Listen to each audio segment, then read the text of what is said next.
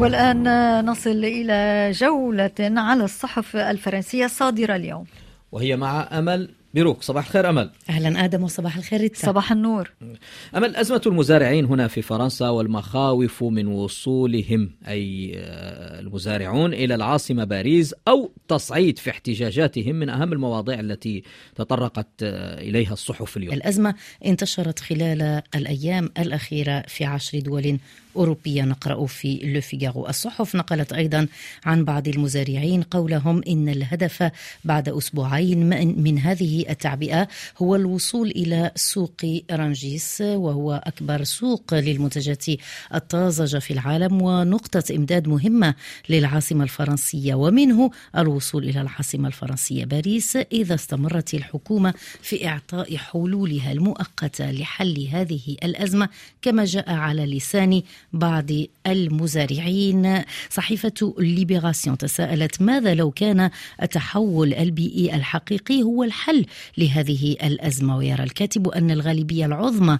من المزارعين على استعداد للمشاركة في الحلول البيئية. ويؤكد أحد النقابيين أن مشكلة المزارعين تكمن في نقص الدعم والوسائل المالية وهم لا يطالبون بتقديم مساعدات وإنما بتوفير ظروف جيدة للعمل. تمكنهم من بيع منتجاتهم التي تنافسها المنتجات الأجنبية في الأسواق الفرنسية. إلى موضوع آخر تحديدا إلى غزة وصحيفة لوموند نشرت مقال تساءلت فيه عن الجهات الممولة لوكالة الأمم المتحدة المخصصة للاجئين الأونروا نعم آدم أفادت الصحيفة بأن الولايات المتحدة والمملكة المتحدة والدول الأوروبية من بين المانحين التاريخيين للأونروا. واشنطن مولت المنظمة ب 343 مليون دولار عام 2022 وألمانيا والاتحاد الأوروبي ب 114 مليون دولار طبعا دائما في نفس السنة.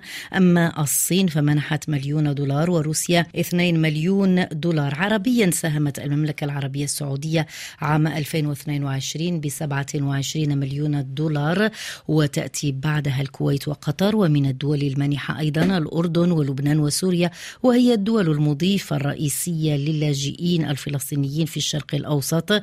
الكاتبة شرحت في هذا المقال أن الأونروا لا تستطيع اقتراض الأموال إلا من داخل منظومة الأمم المتحدة وتحديدا من الصندوق المركزي لمواجهة الطوارئ وهذا الأمر قامت به الأونروا من قبل فهل ستقوم به بعد أزمتها خلال هذه الحرب؟ موقع ميديا بارت يعنون قطاع غزة منطقة اختبار للأسلحة الإسرائيلية. كتبت جوانيل لونوار أن الجيش الإسرائيلي لا يخفي أنه يستخدم أسلحة وخوارزميات جديدة لأول مرة في قطاع غزة موضحة أن تجار الأسلحة أصبحوا يدركون ويعرفون ما هي أنواع المعدات العسكرية الجديدة حيث يتم عرض الأسلحة المعنية في كتالوج على الموقع الرسمي. للجيش الإسرائيلي مع شرح تقني موجز كل آه، هذه المعدات. من بين هذه الأسلحة نقرأ في ميديا بارت مدافع الهاون Iron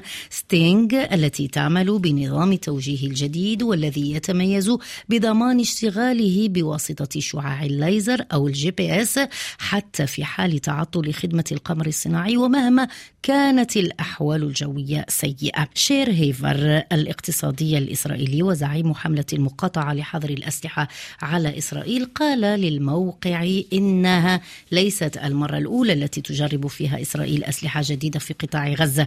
لكن المدهش حسب تعبيره هذه المرة أن تل أبيب تعرض هذه الأسلحة على مواقع حكومية رسمية وقبل انتهاء الحرب. الحديث عن الحرب لكن ليست الحرب في غزة بل الحرب في أوكرانيا. الصحف الفرنسية توقفت عند موضوع الوعود بتزويد كييف بالسلاح. صحيفة لوموند أشارت إلى أن دول الاتحاد الأوروبي تستعد لتقديم مشروع إصلاح قبل فتح المفاوضات بحلول مارس آذار المقبل بشأن زيادة مخصصاتها البالغة خمسة مليارات يورو لأوكرانيا.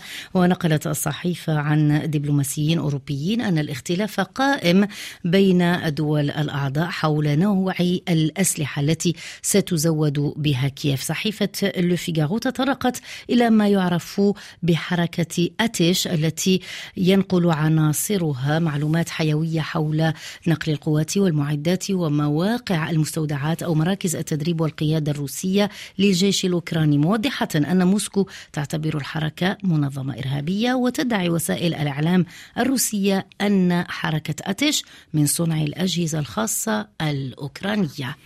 هذه الجولة على الصحف الفرنسية. أمل تنهينها بالمقابلة التي خص بها وزير الداخلية البريطاني صحيفة الفيغارو في سؤال للصحيفة حول نتائج التعاون البريطاني الفرنسي للحد من الهجرة غير النظامية والاتجار بالبشر أوضح وزير الداخلية البريطاني أن العام الماضي سجل انخفاضا بمحاولات العبور من بحر الماش مشددا على مواصلات لندن تعزيز التعاون في مجال المراقبة وتبادل المعلومات الاستخبارية الاستخباراتية مع باريس مشددا أيضا على أن بريطانيا تحترم الالتزامات الدولية والأخلاقية تجاه المهاجرين الفارين من الاضطهاد والصراعات ولكن في حال تم تحايل أو استغلال ضيافة المملكة المتحدة فسيتم التعامل مع هؤلاء بصرامة ولن يتم قبول ذلك حسب ما قال وزير الداخلية البريطانية.